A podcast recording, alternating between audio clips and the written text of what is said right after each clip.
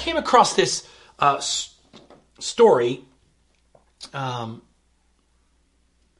uh, reading a book, and I came across a story uh, recently.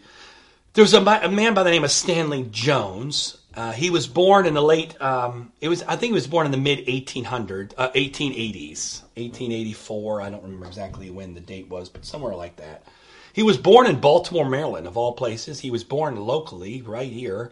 Um, I'm coming to you live this morning, not too far from Baltimore, Maryland. So he was born here in Baltimore, Maryland and he was educated here in America. Sometime in his life, I don't remember the details uh, of the, it, but sometime in this period of time, he felt a call of God, the pull of God, the direction of God to uh, become a missionary to India. Uh, not to Indiana, the the the, uh, the, state, but India, the country. And so uh, it, it um, um, part of his life, he got on a on a on a on a ship and sailed across the sea and landed in India. And um, obviously, being an American and having to adapt into that vast uh, culture that was a part of that, even though India had um, uh, had a lot of influences, uh, it was still a very it was completely different than um, the culture that he was used to. So he's trying to bring Christ into a um, into a foreign culture to him. It wasn't foreign to the Indian, but it's foreign to culture to him. So, anyways, long story short, in the process, he became good friends with Mahatma Gandhi. And actually, his conversations with Gandhi um, turned into some books that became very influential in the life of uh, Dr. Martin Luther King Jr um, read some of Stanley Jones's books that were his conversations with Gandhi. And in his conversation, and I told all this to really get to this point, that in this conversation that Stanley Jones, who was a Christian missionary, had with Gandhi, back and forth, Gandhi made the statement to him in conversation as he was expressing to Gandhi his desire to spread the gospel into India. And Gandhi said this If you're going to make headway in India with the gospel of Jesus Christ. He said that the form of Christianity that you are sharing needs to look more like Jesus and less like his followers. I need to let that sit in for a moment. That's a good Selah moment. And I'm going to repeat it again for double Selah. He said, if you want Christianity to take hold in India, then the form of Christianity that you're presenting needs to look a lot more like Jesus and a lot less like his followers. Now, the interesting part about that whole statement was the fact that we can trace back through history that when the disciples scattered after the day of Pentecost and took the gospel to the four corners of the known world at that time, that the uh, disciple Thomas, Thomas, the same one who asked if he could put his hand uh, and, and, and, and, Jesus asked Thomas to reach out and touch his hand, touch his side, that Thomas, that same Thomas, Thomas is credited for bringing the gospel to the shores of India, beginning in southeast, uh, southwestern India and spreading across the southern part of India. It is attributed and traced back in Indian culture and in Christian historical data that Thomas brought the gospel to India. So there was this this this truly amazing sharing of the gospel that was put into the to put into the uh, to, in the culture of India uh, almost 2000 years prior to Stanley Jones arriving. So when Stanley Jones uh, arrived on the shores of India, bringing Jesus to India for some for some in the Indian culture was not a new concept because Jesus had been there since 2000 when Thomas brought the message of the cross to India. But the problem was that over the period of time and over the over the over the centuries that it stopped being more about Jesus and had been convoluted into this mess of mixed metaphors, mixed messages, mixed belief systems to the point where it had lost its impact and had lost its ability to connect and had become so diluted that when Gandhi told Stanley Jones, if you want to make an impact on this country with the gospel, then your form of Christianity has got to look a lot more like Jesus and a lot less like his followers. Meaning that there were followers at the time. You can go back and read some of Gandhi's statements that there were people in India at the time that confessed to be followers of Christ, but did not match up with any of the attributes, any of the claimed attributes of Jesus Christ. And so, in response to them, he said, if you want real Christianity, it needs to look more like Jesus and a lot less, a lot like, a lot less like his followers. Now, that seems sort of like a, a little bit of a, a, a, a, a wild statement. However, I would like to echo the words of Gandhi here today. I'm not quoting or or or uh, uh, um, or giving credence to Gandhi, but I'm going to use his statement because I think it's very true to the world we live in today. We are sitting here today in the United States of America, for those of you that are here, and we have some friends that join us from outside uh, in other countries. And I'm sure, actually, if you dig in a little bit, you'll find that the other countries you're watching with are similar to this degree as we are in America. But we sit here today in America. The population of America hovers somewhere around 350 million. I can't remember exactly what it was at this point in time today, but it hovers somewhere around the 350 million mark. And so we sit here today in America, 350 million Americans. We have access to all the technology. We have access to all this beautiful thing. Here we are sitting on a Sunday morning. I'm sitting to you uh, live from my basement and I'm able to come into your home right where you are on the device you're holding in your hand or up on your screen that's uh, on the wall or on your media cabinet. And I'm able to sit there and come straight into your living room and we're able to have this intimate one-on-one conversation. Just you and I. How awesome that is and how beautiful beautiful that is. But we live in a country where 350 million people live. And today, statistically, it has been proven now through numerous studies that today America has finally crossed the threshold and is now considered to be a secular country. The same country that values were started upon the fact that we were a, we were we were founded upon the desire to practice and, and serve and worship God through freedom of religion that brought many of the early settlers to America and that we were founded on the basis of God and on our money. We talked about this last week. It even says, in God we trust. We have all these things, attributes to our to our history, but we sit here today and we are a secular country. If you polled 10 people on the street and asked them about their viewpoint, six or more would identify themselves as a non Christian or non believer of God.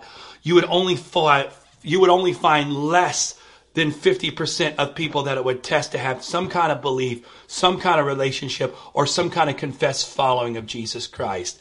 And we sit here and every day, every day, that number gets greater. It's not getting less, but it's getting greater. There's every day more and more people are becoming more secular. We're being more and more pulled down the humanistic ideology, the self understanding.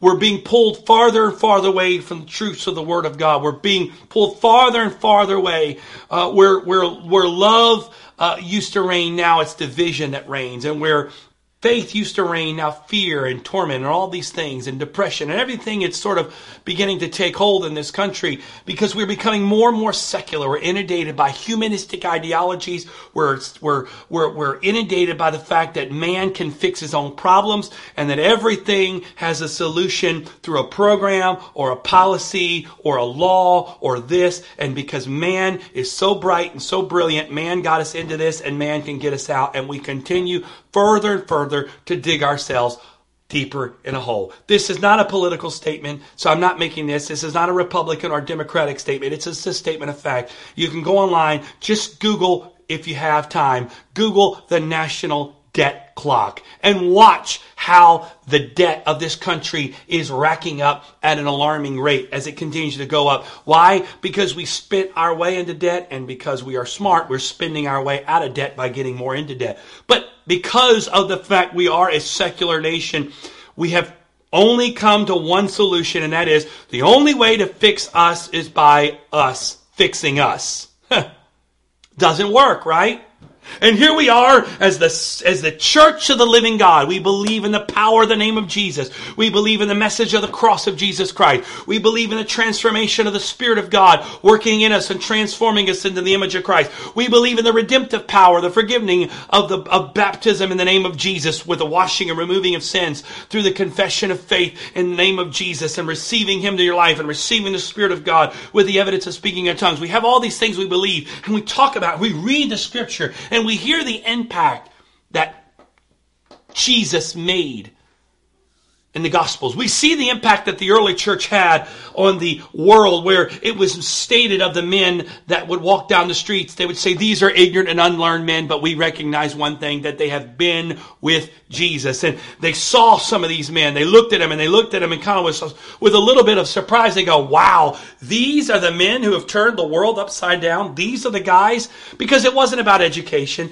It wasn't about their pedigree. It wasn't about the clothes they were wearing. It wasn't about how many followers or likes they had on social media. It was the fact that they had, they had come to the place where they reflected Christ to such a degree that Jesus Christ made the impact through them. But nowadays, unfortunately, we've got more celebrity preachers than we do have the impact of Jesus Christ. Now, there are people, preachers, and I'm not speaking any any any ill of any of them as far as maybe their sincerity, even though some of them I highly disagree with their message. I don't believe some of their message is found in the Bible. I don't believe God's all about prosperity and God's all about blessing. Because you know what? There's some of them that preach, have your best life now. But you know what the problem is? I'm going to heaven. I don't want my best life now. Because if I'm going to heaven, this is my hell. So if I'm going to have my best life now, where am I going after this? So thank you for, for, for a little fella down there in Houston that told me I can have my best life now, but you can take your best life now and you can have it because I want Jesus now because when I get to heaven, I want my best life there in heaven because where Jesus is, that's heaven to me. So again, I'm not knocking or or calling ill to anyone. But the point is the doctrine and the place where Christianity has started to get to is in order to impact the world, we've become a lot less like Jesus and we started to more further and further and further into becoming more like a palatable message that sounds good for the world.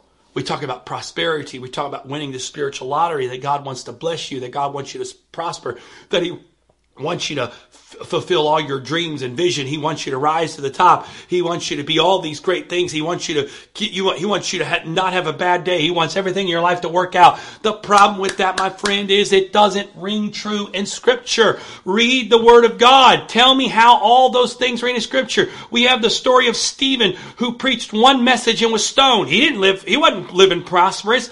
He didn't have the stone stop. He preached one message and was stoned.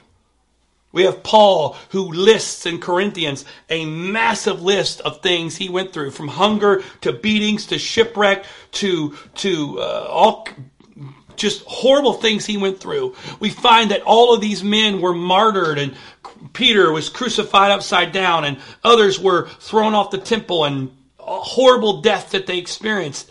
And saying all that to say is that if we're chasing a secular God, we're not going to impact this world. If we're trying to impact this world by giving them the message of Jesus Christ wrapped in modern day understanding, then we're losing the impact. And so I go back to the statement that Gandhi made because I have a there's a there's a there's a fresh burning desire in me that began in the middle of all this quarantine. I can remember the day it happened. It was a Friday afternoon when God began to deal with me on this. This was back uh, in April when God began to, sh- to to make this shift in my heart, and uh, uh, and and it was just churning on me, and uh, um, God has been getting my focus to change because there are so many people out there that are hurting, so many people that are crying to know who Jesus is. And guess what, my friend? He's not coming back again yet. Jesus is not coming back again. He's not robing himself in flesh, coming down, and is going to stand on the, on, on, on the steps of the Capitol building in Washington, D.C. and declare, I am Jesus Christ, follow me. He hasn't done that and will not do that. There is coming today, the Bible says, when he will return, but he will return for his church. He will not turn for the lost. He will return for those that are in the bride of Christ. He came once to seek and save that which was lost. He came on this earth. John 3.16 said that God so loved the Lord that he sent his only begotten son that whosoever believeth in him should not perish but have everlasting life. He came to us. He robed himself in flesh. He came and did that 2,000 years ago. He's not doing that again because he died on a cross. He was resurrected again after being three days in a grave. He ascended into heaven. And here's the point to that. Who did he leave when he ascended? He told that group that was standing there that day on the mountain of olives as he ascended, he said, go to Jerusalem and pray until you're endued with power on high, that you become witnesses witnesses, witnesses of me to all. And he listed a series of places that got further and further and further out. And I say all that to say that Jesus Christ has left you and I, you and my, my friend, to be the reflection of Christ to this world. And if we're going to impact this world, if we're really going to see this world impacted, if we want to see the impact on our friends, our neighbors, our country, like we believe the gospel and the word of God can, then we have got to take a hard look at ourselves. What do we look like today? I'm not talking about the physical appearance. I'm not talking about the physical appearance. I'm not saying, uh, are you dressed in all black and you're all dressed in all ashes because you're so holy? I'm not talking about your physical appearance. I'm talking about whose image are you reflecting? The problem is nowadays, modern Christianity says, let God be a part of your life. Let God come in your life. Let God bless your life. Let God bless your effort. Let God bless this. Let God, and we've made God an accessory. We've made God a rabbit's foot. We've made God a lucky penny you carry in your pocket. And we've, we've demeaned the power of Jesus Christ into being this, hey, follow Jesus because if you follow Jesus, He's going to make your life blessed. He's going to, and God has not come to your life to be your life companion and your life coach. Now, I'm not trying. I didn't come on. I'm. I got to take my glasses off here because I wasn't trying to be hard. I'm trying to get someone to hear what I'm saying because you've been feeding a lie and you've been listening to a lie. God's not trying to be your life coach. He's not trying to get you up around. Okay, you can do it. All right, you go be your best you today. You you put on your best smile. You go show that boss you're the best employee so you can get that raise. Because I'm gonna give you that raise. I'm gonna bless you with that raise so you can now have more money for bigger vacations, bigger houses, bigger cars. You're not going to you're not going to Hershey Park this year. You're going to family and all expense pays to Disney World because I'm blessing you. That's what we expect. Then we forget that Jesus said, Anyone who tries to save his life will lose it. But anyone who loses his life for my sake shall find it. We forget those parts of Scripture. Jesus said, if you're trying to save your life, if you're trying to make me a part of your life so you can save your life, you can preserve your life, then you're going to lose your life. But if you would lose your life for my sake. Give up control of your life for my sake. You will win. You'll find it. You'll have life. So the question comes down to is the fact that we're not having impact on the world around us because the Bible somehow is old and antiquated? Has the Bible finally, after so many years of profound impact, has the Bible finally met its expiration date? You know what I mean. You go to the store, you go to grab the milk. What's the first thing you do? First thing you do is probably select your grade of milk. Are you a skim? Are you a 1%? Are you 2%? Are you a whole milk? Maybe you're soy. Maybe you're almond. But you pick your selective type of milk. And the next thing you do is you check the expiration date. Or if you are like my wife, she will check to see which expiration date is the furthest away. Even if that means she has to go to the back of the fridge to get it out of the back. Because we understand that expiration date has a purpose. Because after the end of the expiration date, that milk has the potential to spoil and will go bad. So my question to you today is pick off the Bible off the shelf, dust it off, flip through the 66 books of the Bible from Genesis to Revelation. You can scan through every chapter and every verse, and if you can find it, God bless you because I don't believe it's in there. There is no expiration date on the Word of God. God did not say, here's the Word and it's good until, uh, you know, December 31st, 1999. But when you hear the, hit the year 2000, and it's over with because by that time you will have intellectually surpassed the power of the word. And by that time, you don't need the word of God. You have your own word in you. The Bible doesn't have an expiration date. In fact, the Bible is very clear that the Bible, you can't separate the word of God from God. But God's in John, he said, In the beginning was the word, the word was with God, and the word was God.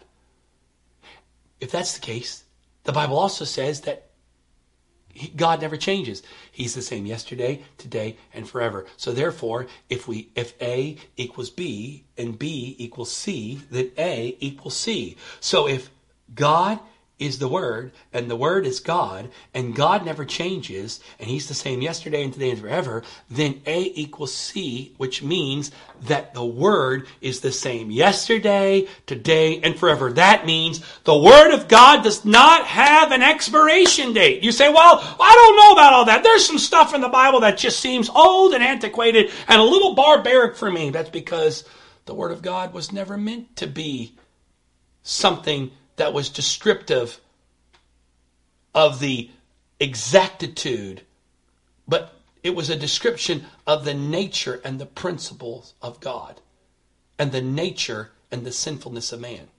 And yes, sometimes the Bible went to great lengths to show that. There are times the Bible is very descriptive. Some very horrible things in the Word of God, especially in the Old Testament, of the description of the deplorable nature of man. There's never been a time where man has been left alone, where man did not try to seek out its lowest state. So I said all that to say this is that the Word of God still is true, and we've established the fact the Word of God has not changed. Therefore, why are we not seeing the impact on the world today like they saw in the first century? It's my desire as pastor of Antioch West for us to be a first century church expressed in a 21st century world. I don't care if the year's 2020, approaching 2021. I remember, I mean, come on, all of us remember back in the back in the day, we thought by 2020 we'd be flying around on magical carpets by this point in time. We would have, you know, bio suits some of you never remember, never imagined you'd still be driving that same old car you've been driving for 30 years. So we haven't achieved the, the, the utopic state we thought we would by 2020. But it's 2020. We're sitting here today and we look at the Word of God, and I want us as a body, I desire as a body for us to be a first century church with a first century impact expressed in a 21st century world. So, what was the first century church? What did they have that were missing? Well, we have things they didn't have. We have Facebook, YouTube, we have live stream. Can you imagine what Paul would have done with live stream? Can you imagine what he would have done? Can you imagine what the Apostle Paul could have done with Facebook and live stream and YouTube? Goodness gracious. Can you imagine that? Dearly beloved Romans, my fellow Romans, I'm coming to you live from uh, Corinth today. God bless you. Hello, Philippi. It's can you imagine what he would have been able to do?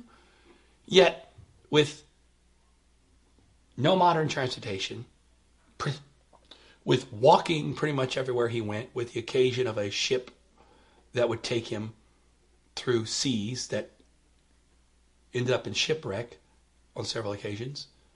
Outside of that, he walked everywhere. In order to get a letter to a church was a very painstaking process.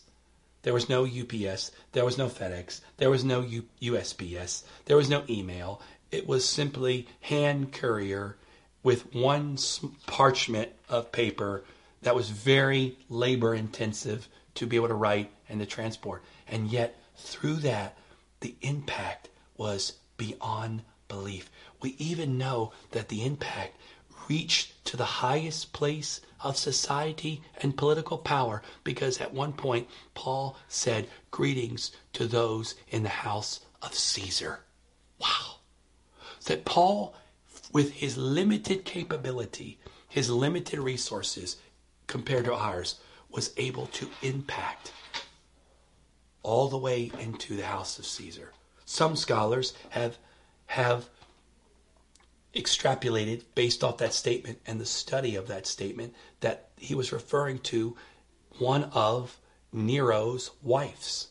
That one of his one that the wife of Nero or one of the female companions of Nero is who Paul was referring to. How amazing would that be? How amazing would that be today if if it, it, the impact that that had at the time. You, we can't even equate it today because we're, we have, we're a world of many countries. But at the time, in that part of the world, it was Rome. There was no other, there was no, that was it. It was just Rome. Everything was controlled by Rome. But Paul's message, with limited capabilities, reached to that height. How and why? Did they have more of God than we have access to? No, because I just said to you, the Bible says he's the same yesterday and today forever. So he didn't have more access to, he didn't have more Jesus. He had limited technology. I, I, don't. I mean, he was a smart guy, but I don't think he was the. He wasn't Einstein. It wasn't like he had the greatest intellect of all time. He had limited all these limitations, all these things. In fact, it was interesting that Paul uh, was in Galatia and Galatia had an eye, an, a, a eye doctors in there, and Paul was stricken blind on the Damascus road. If you remember the story in Acts where where the light shined and blinded him, so that some has has said that he basically uh, battled with sight the rest of his life. In fact, there's several other scriptures that allude to this struggle um, of being able to see, physically see. So he had all this, plus the guy struggled with sight. He couldn't even see that well. All these limitations. And oh, by the way, did you know Paul had to work a side gig? Do you know that? Go back and look. Do you know in Corinth, Paul was a tent maker? He had to work a side gig with tents. I believe he worked with Aquila and Priscilla, if I remember correctly. He made tents with them. So the guy wasn't even able to do this.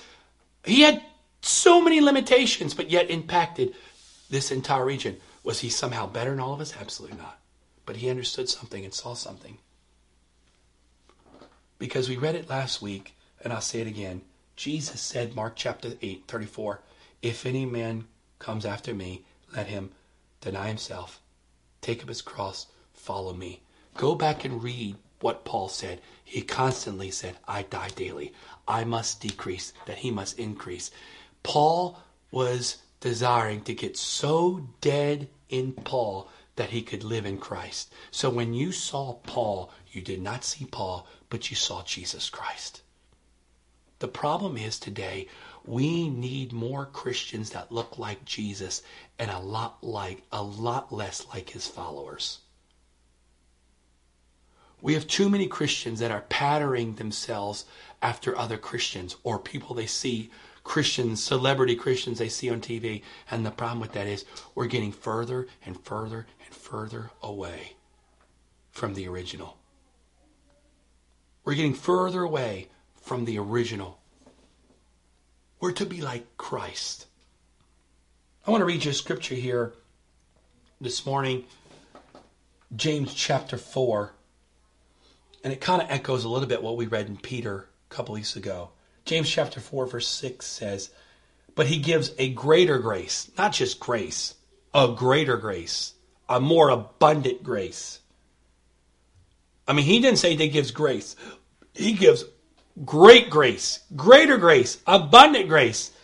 I mean, it's good, it's great to have access to grace, but James says there's a greater grace. I mean, a more abundant grace. But here's the clause. Therefore it says, God is opposed to the proud, but gives grace to the humble.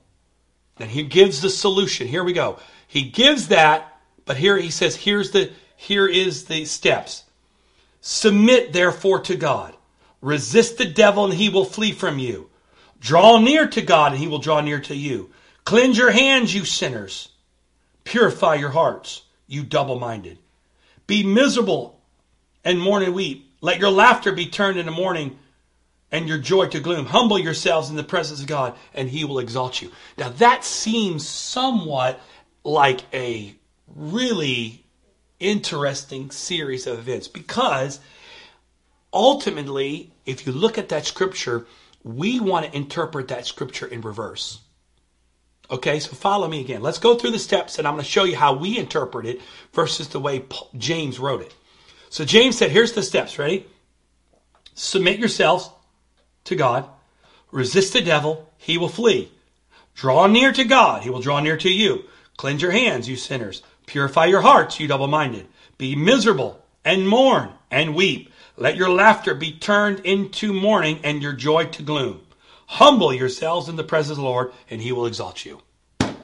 Now, we love the last part. We love anything that talks about us being exalted and blessed. We're like, oh, give me some more of that cotton candy. That tastes good. We love that part. So when we read that verse, whether we do it consciously or subconsciously, we interpret it backwards. And let me show you how we interpret that. We start with the exalt part. So, okay, well, I like the exalt part. Well, okay, well, maybe you can pull this up and you can look at it later if you can't look at it now. But it's James chapter 4, verse 6 through 10. So we're, we're, we're going to interpret this the way we want to interpret it interpreted. So okay, I got to exalt. So what's what? I got to be exalted. I want to be exalted. Okay, I want God to exalt me. I want God to bless me. So here what I going to do: humble myself. Okay, I got that. I don't know what that means, but I'm gonna humble myself. All right, I got to turn my gloom into joy. So that means turn that frown upside down, put a smile on your face. Get that gloom off your face, have joy. I got to turn my mourning into laughter. So that means I got to start doing a lot more laughing and a lot less crying. Oh, I got to weep and mourn less and stop being miserable. Okay, I don't know how to do that, but I'm going to give my best shot. Then um, I got to stop being double minded. All right, that's a little hard, but I'll try. I got to purify my heart. Uh, so, I mean, I, I, got a lot of stuff I got to stop doing because I don't know. Uh, I got to cleanse my hands. All right, I got to do that. Okay, I got to get real pious. Got to ask God to forgive me because I got, I got a lot of stuff here. Okay, like, all right, I got that. All right, so humble, stop laughing. I got to start laughing more. Uh, I got to be, stop being miserable uh, what was the other thing? Oh, I gotta be, I can't be double minded, and and I and I gotta stop being a sinner. Okay, got those things. All right, what's next? I got it. Oh, I got it. Here we go. This is a good one. Draw near to God, He'll draw near to you. So I gotta get closer to Jesus. So I gotta mean I gotta read my Bible, and I gotta start praying, and I gotta start fasting every once in a while, and I probably should go to church when I'm able to if I'm not too tired, and I gotta do these things because I gotta get closer to Him because that's I mean I gotta get exalted. That's the part of it. I to I want to be exalted. All right, so what's next here? I got to make sure I get this right. What's that? Okay, next one. Ooh, this is a good one. I got to I got to resist that devil. He will flee. So let me find some devils to knock in the teeth. Come on, let's go. You and me. Hey, you, you, you, you, you, you, Mr. Satan, hide behind that rock. You and me, let's go. Because the Bible says I'm supposed to resist you and you'll flee because ultimately I want to be exalted. And then finally we get to, at the capstone of the entire process, finally, when we've gone through all those stages, well, however long it takes us, then we get to the end and we finally reach the pinnacle of exaltation is we submit ourselves to God. Ah, we have reached it. I finally reached the point where I can now submit myself to God. And God, I submit before you as if I am standing before the king, waiting for me, for waiting for him to reach down his sword and to knight me. And I'm no longer Joel Wright, but I am Sir Joel Wright. I have reached the pinnacle of exaltation in God. Ta-da! I didn't even have coffee this morning. I'm fired up. I'm a little loony and fired up. That's the way we interpret that. And we wonder why we never get there. We don't feel exalted. We certainly have trouble resisting the devil, and he certainly doesn't flee very much. He might leave us alone, but he ain't doing no fleeing. We can resist all he wants, but let's be honest, he kind of looks at you like, yeah, Rick, is that the best you have? Seriously. And we have all these things we do, but we have no impact at all. And the Bible says, if you exalt, if I be lifted up, I will draw all men unto me. So we never get to the exalting. We never get lifted up, not in ourselves, not in our own, but we never get lifted up to the image of Christ to draw people in. So they never look at it as like, wow, you're different. They look at you like, what's the big deal? What, you know, you're just like me. And then we say, well, you got to come to church. And they look at you and go, let me be honest with you. If coming to church is going to make me like you, you can take your church and, and you can have it. Because let's be honest, if coming to church is going to make me like you, I really don't really want to go. You know, seriously. I know this is a silly illustration. I'm trying to find it. I, I try to find illustrations that don't offend anybody. But let's be honest here today. If I was selling you a tanning product today, I'm sitting here going, hey, try this tanning product. It will make you look like golden bronze. I'm as white and pasty looking today with this black shirt on. You're not buying it from me because I don't look like the product I'm selling. We're trying to sell something to people that we're selling something. They're going, yeah, but why are you selling that? Because you don't match up. We're trying to sell people, look, come to Jesus. You'll have peace and joy and righteousness. I don't have any of those, but trust me, I think you can get them. I don't know how to get them. I haven't got them yet, but the Bible says you can have them. You can have peace. I don't have peace, but you can have it. But you can have it. You know, we talk about people. If you have, if you have, you, if you're struggling with fear, come to God. He can take care of that fear and give you faith. I, I have fear, but don't, don't mind me. I, you know, I have struggle. I have doubt. I have, you know, you can walk through whatever you're going through, and God can, God can, God can, can, can, can hold your hand. He can be the God of comfort. You know, my, my world's falling apart, and I'm ready to, I'm ready to, I'm ready to, to quit. But don't, don't mind me. We're, we're telling people something that's not true. We're telling people, let's be honest, one thing is true. This world is craving, craving the real thing. We're inundated with just so much fake.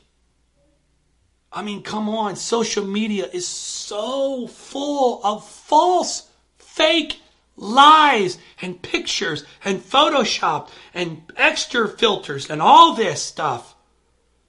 There's filters that can give me a give me rabbit ears. I don't have rabbit ears, but social media says I have rabbit ears. There's filters that can give me all kinds of different looks.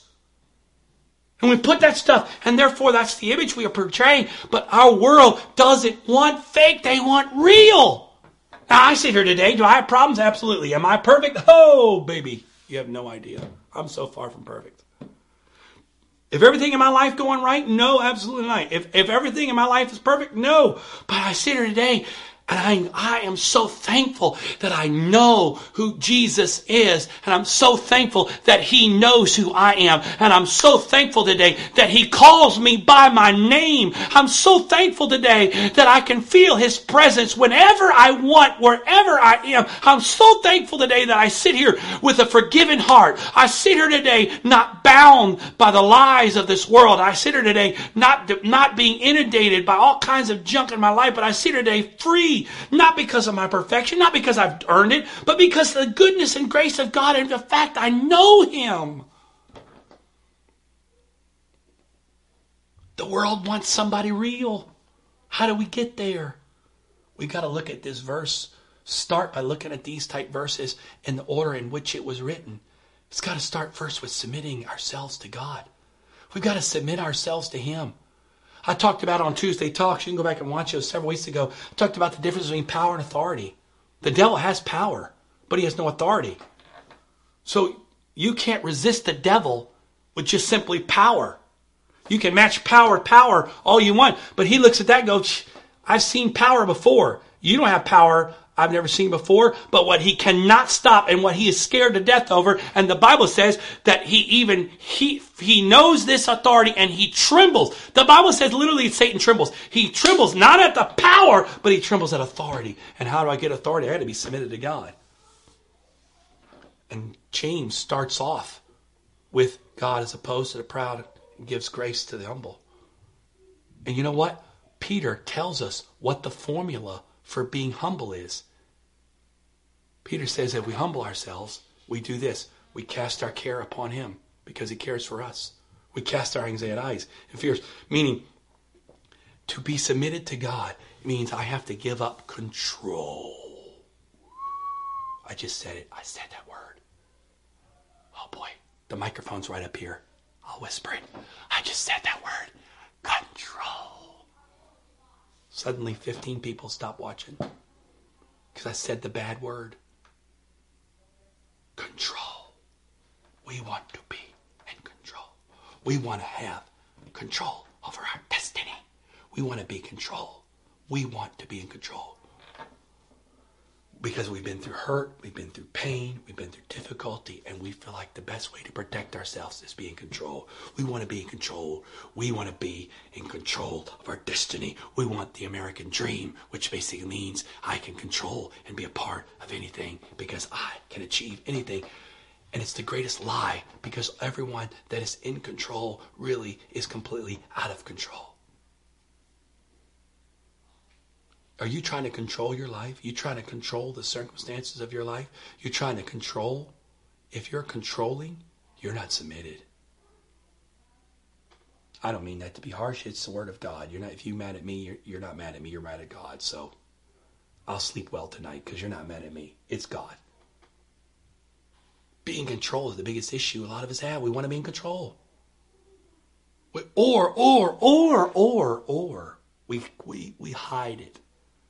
We, we, we give God, we let God have, we let God do it, but we want to tell him how to do it. Now, God, I want you to do this. Lord, I believe you're going to do this. However, I would like for you to do it. Ba, ba, ba, ba, ba, ba, ba. And then when he doesn't do that, we absolutely just pitch a fit. And unfortunately, I am not above pitching my own little fits. I've had my own my my my my share of tenter tenter ten. What's that word? Temper tantrums. That's not the word, is it? Temper tantrum. What's my? Uh, it's it's temper tantrums. Temper tantrums. Peter, Biter, Peter, Piddle, up. Temper tantrums. I'm gonna get it some days. If I keep talking fast enough, I'll just start speaking in tongues. Temper tantrums. Thank you. I think 15 people just commented in the box down below. It's temper tantrums, man. Jeez, get it right. I'm sorry, okay? I'm talking to a camera. I get a little loony every once in a while. No, I'm just joking. Temper tantrums. I'll get it out there. I've had my fair of temp, fair share of temper tantrums and tantrum tempers. I've had them all. They don't work. Man, I've gotten so mad at God because He wasn't running my life the way I thought it should be ran.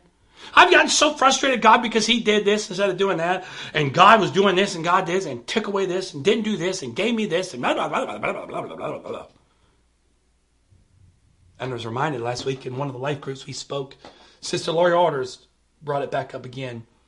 One of the most powerful scriptures in all the Bibles when Jesus was asked, John the Baptist was struggling. John the Baptist, who had led the way for Jesus Christ, found himself in prison facing execution and he asked somebody, he said, Go ask Jesus, is it really true? Is it really true? Is it true?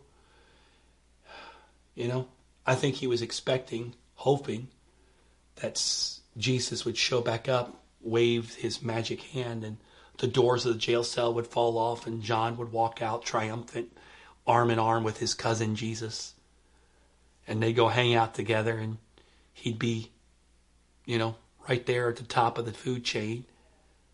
And um, they come to Jesus and said, "Hey, you know, John's asking for you, and they want he wants to know some answers to some questions." And and uh, because God's a God of love, right? He said, "Oh, let me go talk to him myself. Where's John? Where's John at? Let me go give him a hug. Tell him it's going to be okay." Jesus gave some of the hardest words he'd ever given to anybody. He said, "Tell John, the blind see, the deaf hear, the dead live. Yes, it's true. And then he said, Tell him this Blessed is he who is not offended in the way that I run his life. Whew. Can you imagine being the guy that had to deliver that message? Can you imagine being the guy that had to give that message? Here's, here's John the Baptist sitting in his jail cell waiting execution. He died by having his head chopped off. Imagine being the guy who delivered that message. John's sitting there. Then say, "Did you tell him? Is he coming? Is he getting me out? He, you know, he's my cousin. Remember? You know, you know, our moms go way back. You know, is he coming to get me? You know, tell him. Tell what did he say? Is he? I know he's probably you know doing some miracles. He's, he's, coming tomorrow, right, or something like that. Yeah, is he coming? Yeah, you know, you know, uh, you know, I, I got fresh, I fresh, I got fresh camel skin and I've had my fair share of locusts, but you know, I'm ready to go. I mean, is, is my cousin coming? Is Jesus coming? Where's he at? Um, John, he's not coming. What do you mean he's not coming? Is, is he is he busy? Is he is he going to send somebody? He's sending somebody. He's sending you to tell me you're you you've got some kind of special power, right? He he he blessed you with some kind of anointing to lift these jail cell doors open, right? You, you know this is a joke, right? No, no, John, he's not coming. Well, doesn't he know that I'm about to, to that I, I could die here soon? That that that they're going to kill me? I, I mean, does that know? What about all the times I was out there in the wilderness and I preached repentance and and and by the way, who baptized him? Huh? What gratefulness I get. You know, I remember that day. I mean, he came in the water. I was down there at the Jordan and I was doing some, you know, baptizing and he came and walked and, and I said to him that day, I, I was amazed. I said, I knew who he was. And I said, I told her, I said, I, I, You are the Son of God. I mean, I can't even, I, am not even able to latch your shoes. And you know what he said to me that day? He said that I was to baptize him. And you won't believe it that day. You, uh, you, you weren't there, but I, I, I know I've told you this story before, but I baptized him, and, and, and this voice came out of heaven and said, This is my son in whom I well pleased. And the Spirit of God came down on him like a dove. I mean, I was I was standing in the water right next to him. And are you This is the thanks I get? This is what I get? Are you kidding me? Huh.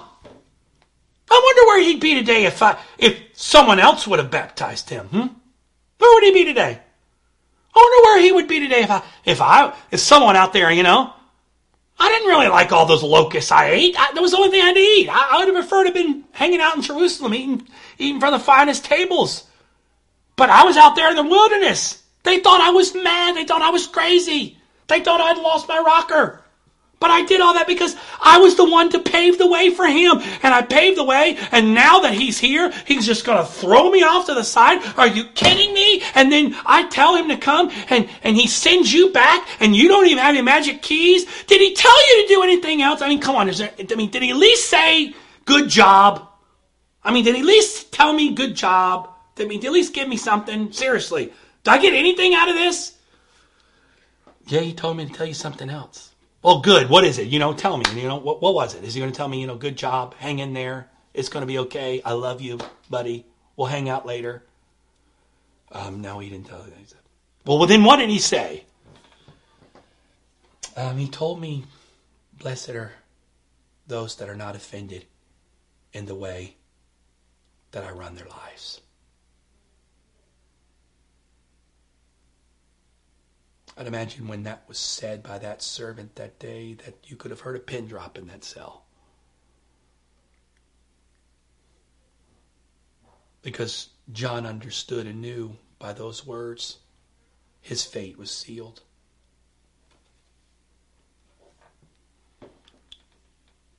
His fate was sealed.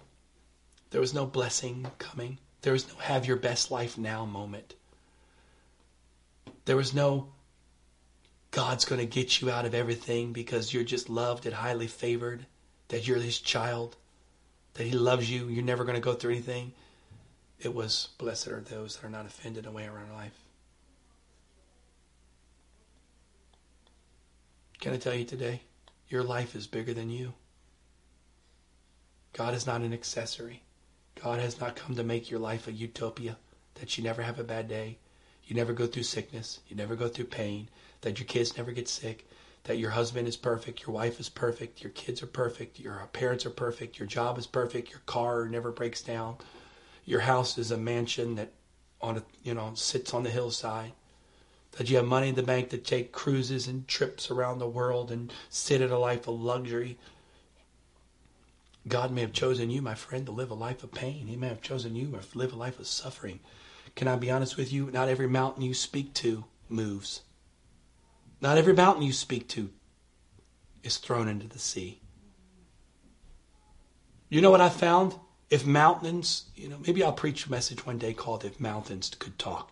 Because you know what? Before I've tried that. I've said, you know what? I'm, I know what the Word of God says. Listen to me, mountain. I say to you in the name of Jesus, because the Bible says if I have the faith the size of a grain of mustard seed, I can speak to you and you be cast in the sea. So hear me, Mr. Mountain. I speak to you right now and I command you, mountain, be cast in the sea. And the mountain looked back to me and went,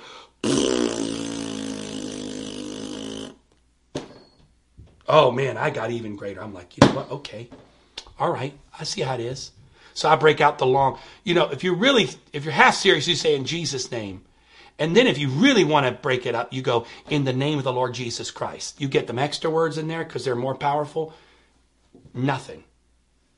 And then if you really want to go all out, in the name of Jesus Christ of Nazareth, you break the whole thing. Go back straight out of there and bring Nazareth into it because that always helps. Nothing.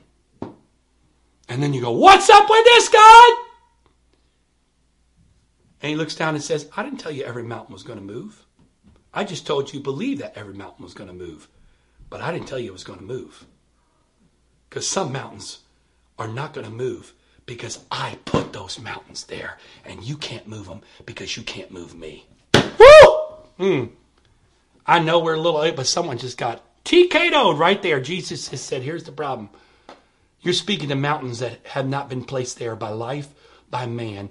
You're speaking to mountains I've placed there. I've put mountains of pain. I've put mountains of disappointment. I've put mountains of, of struggle. I've put mountains of difficulty in your path, not to defeat you, but to challenge you because I'm not trying to make you the best you can be. I'm trying to make you more like me. And there were some mountains that I couldn't move. I couldn't move the mountain of the cross. I couldn't move the mountain of Gethsemane. I couldn't move the mountain of rejection. I couldn't move the mountain of hurt. I couldn't move the mountain of things that I went through. I was hurt. I was rejected. I was despised by all men. I could not move those mountains, but it was those mountains that led me to a cross, and it was the cross that led me to a grave but it was the grave that led me to resurrection. It was a resurrection that led me to ascension. It was ascension that led me to indwelling. So that I, instead of impacting one, can impact the world. If you are going to follow me, there's some mountains that are not going to move. You can pray and you can ask, you can seek. I even tried it. I said to my father, if it be your will, have this mountain pass from me. And my father said, it's my mountain. I'm not moving it. And so, guess what I did? I took my cross and climbed up the mountain. You call it Calvary, but I call it a mountain. Woo! You call it Calvary, but I call it my mountain because it wasn't a mountain I could speak to and be removed. It was a mountain I had to climb because at the top of that mountain, it wasn't ascension, but it was death. But it was the death on top of the mountain that led me to live a life that I could dwell in you. We're trying to impact a world from the valley because we don't want to climb the mountain. We want to speak to the mountain. But my friend, can I tell you, take up your cross, climb to the top of the mountain. On top of the mountain, it's not utopia. On top of the mountain, it's not euphoria. On top of the mountain, it's not celebration. On top of the mountain is where you place the cross. Because it's the cross that draws man. It was put on top of that hill 2,000 years ago. And for 2,000 years, it hasn't been personality. It hasn't been church structure. It hasn't been music and smoke and mirrors that have drawn people. It has been the cross of Calvary that has drawn sinner after sinner to find their place to the cross of Calvary, to lift their hands to that same cross and say, Oh, wretched man that I am, would you forgive me, Jesus, for who I am? And that cross that was on that mountain flows bread with the blood that I shed that's been washing away for thousands of years, the same cross, and I want you to climb your mountain. Stop speaking to your mountain and start climbing your mountain because on the top of your mountain, there's a tree, there's a cross, but the cross is the place where you can become the reflection of me.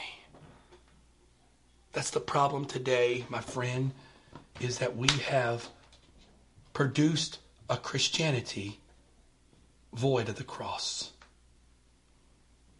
We have produced a Christianity that instead of putting a cross on top of a hill, We've erected a throne.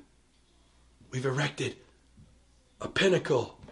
We want you to achieve your mountain so you can become great. But Jesus climbed up a mountain so he could die. He climbed up on a hill so he could die. You call it Calvary, he calls it a mountain. So you want speak to your mountain. But when your mountain doesn't move, guess what? That means God put it there for a purpose. Because this world is crying out for real. And the realest thing that's ever been is the realness of the cross of Calvary, where, where love and sovereignty came together, where the reality of the creation, Creator being stripped away and being broken and bruised and killed for the creation so that the Creator could dwell inside of His creation. The cross is the greatest thing that has ever been in all of human history. If we're going to reach this world, we've got to embrace the lifestyle of the cross. That doesn't mean we walk around moping. It doesn't mean what's wrong. Why well, I am just on the cross of Calvary. Because you know what comes after the cross? Resurrection. Resurrection. That's what Paul talked about. If I decrease, he increases. When I get the power of the resurrection, then no longer do people see me, they see him.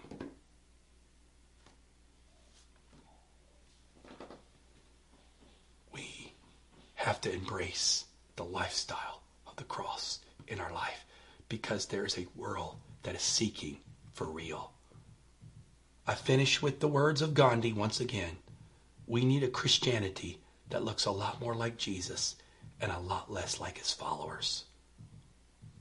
The further away the church got from Christianity, from Jesus and the cross, the further it got more and more like followers and a lot less like Jesus. And the impact of the church changed. And then we see the rise of religion. Religion started to take its grip, and religion mimics itself to be like Jesus, but really, it's really just man's instituted way of controlling man. We need the lifestyle of the cross. Can I tell you today, whatever God's doing in your life to bring you to the end of yourself, would you accept that? Because God's not trying to punish you, He's trying to exalt you. James chapter 4, verse 10. He's trying to exalt you, but exalting must mean submit, to resist, so that you can cleanse your hands Find a way out of the double minded, the double lifestyle, that you can find Him and He can exalt you because the world is looking for the true and real thing. Father, you have spoken today. I felt you speak these words. I have not spoken these words. In fact, the only thing I had was one scripture. The rest have all come from you. Have you spoken through me?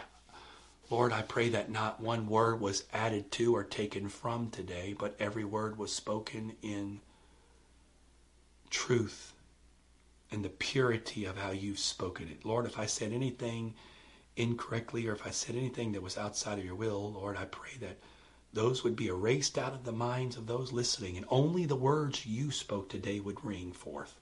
But Lord, I can feel you pulling. I can feel you tugging. I can feel you standing at the door knocking on some today. You're knocking patiently. You're not beating the door down, but you're knocking patiently because you hear the cry of the hurting.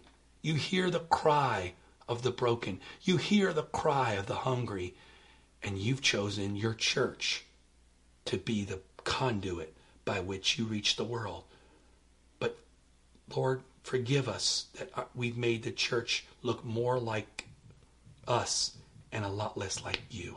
Forgive us, God, that we've made the church look more like America and a lot less like Jesus. Forgive us, Lord, that we've tried to make the church look more like the current attitude and climate of this world and look less like you. But Father, today I speak in the name of Jesus that there would be something birthed in Antioch West, that we would become a church obsessed with reflecting the image of Jesus Christ in everything we do, that we would be Jesus all the time, not in just our actions, but in our hearts, in our spirits, in our attitudes, in who we are down to our DNA, that we would reflect you in everything we do, that it would be said of us, like it was said of your disciples, that we are ignorant and unlearned men, but we have been with Jesus.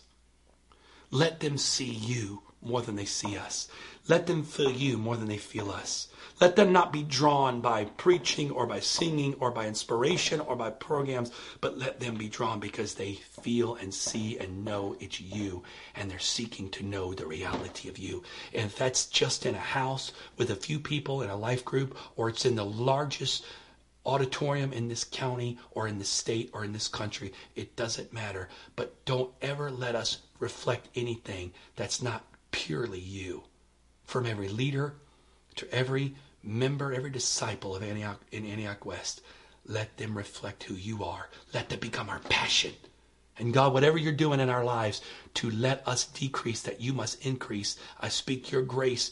To, we accept and receive your grace today so that we can walk in the path you've called, that we can climb the mountain, so we can climb the mountain with the cross, so we can be identified with you on the cross of Calvary and our own cross, that we can be dead in you, that you would live through us. In Jesus' name, in Jesus' name, in Jesus' name, in Jesus' name. I would challenge you this week spend some time with Jesus. Maybe reevaluate some things in your life that you thought were mountains to be removed, but they're actually mountains to climb. Because those mountains you're climbing, there's a cross that's waiting for you, but not a cross of punishment, but a cross of elevation, of redemption. You're not crossing, you're crossing over. It's not a cross of ending, it's a cross of crossing over.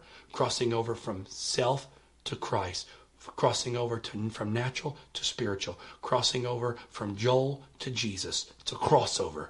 Climb the mountain because it's a cross. God bless you. Hope to see some of you tonight, 7:30, right at home. God bless you. Let the Lord continue to speak in your life today. Let the Lord continue to talk to you today. He's talking. Are you listening? God bless you.